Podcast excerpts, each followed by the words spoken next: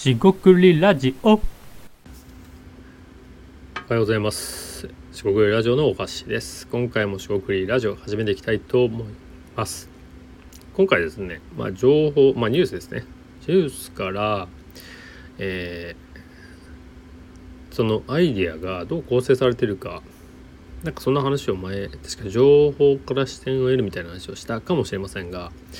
えー今回はですね今回もそのような話ですね。アイデア出しに関する話をしていきたいと思います。今回もどうぞよろしくお願いいたします。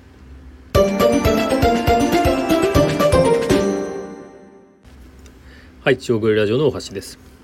えっと今回ですねまあえーニュースですね、えーニュースネタ、まあ、ニュースじゃなくても日常で気づいたことでも何でもいいんですが、まあ、要はですね自分が見たものをどう、えー処理するか。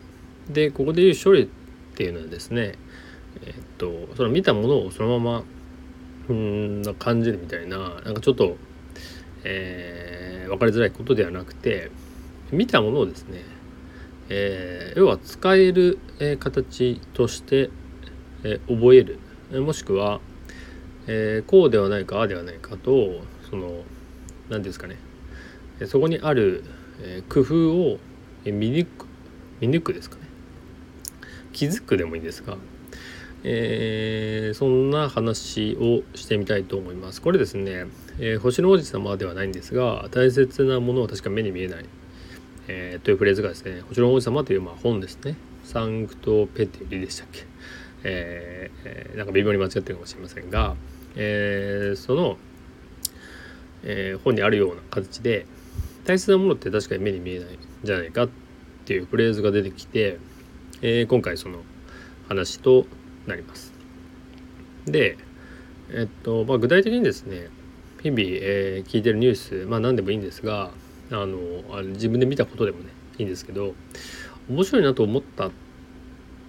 えーこれなんだろうと思ったことは多分何らかの何らかのですよ、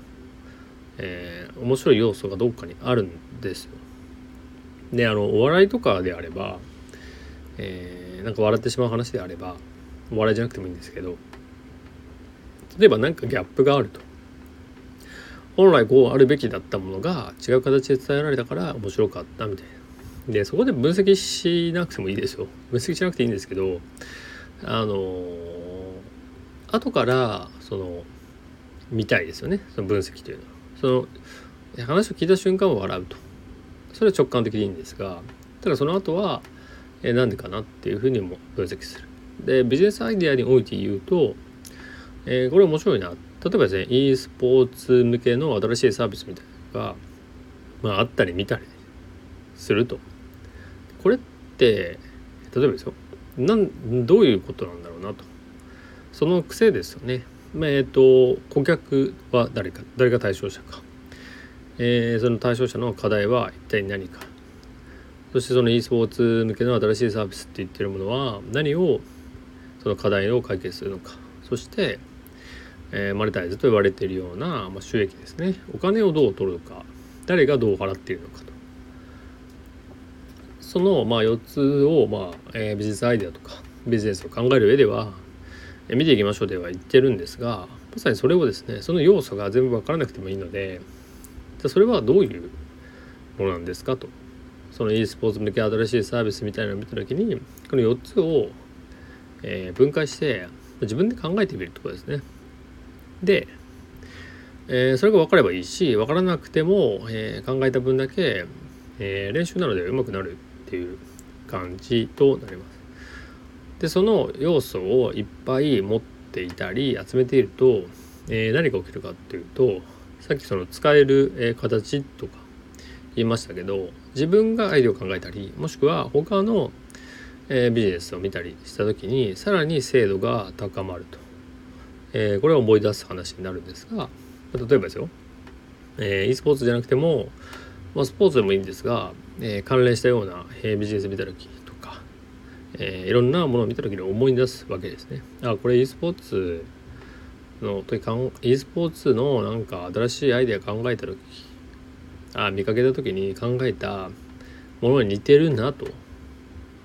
であればもうそれを話をするだけ、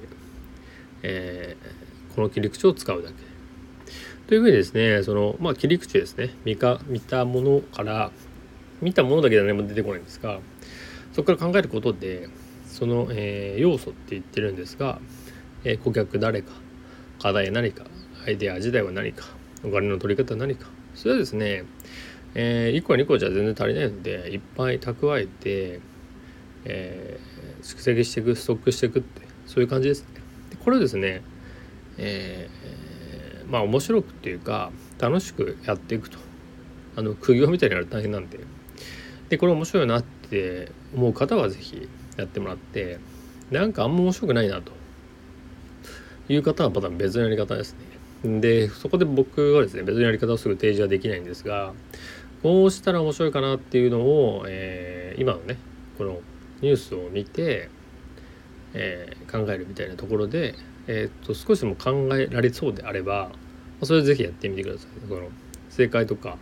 不正解はないので。でえー、これをですね、まあ、トレーニングとか練習とかっていうと堅苦しいんですがでも実際は地道に、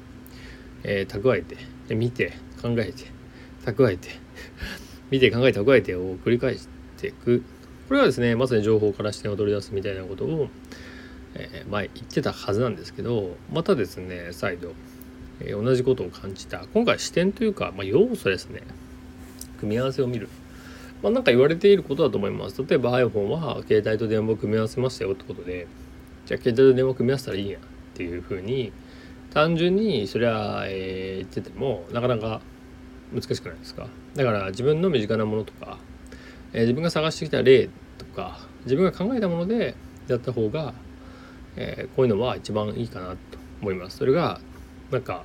メジャーな商品じゃなくて全然いいので自分が見つけた例えば100円ショップにあるアイテムとかでこれは面白いななんで面白いんだろうっていうふうに分解していくってことですね。で人に話してもいいし自分でメモしておくのもいいと、えー、そうやって蓄えていくとアイデアっていうのは出てくるかなって、えー、そういう話になります。えー、っとですね今回は以上となります。少しでもヒントになれば幸いです。えー、上空ラジオ大橋でした。ここまでお聴きいただきましてありがとうございました。えー、以上失礼いたします。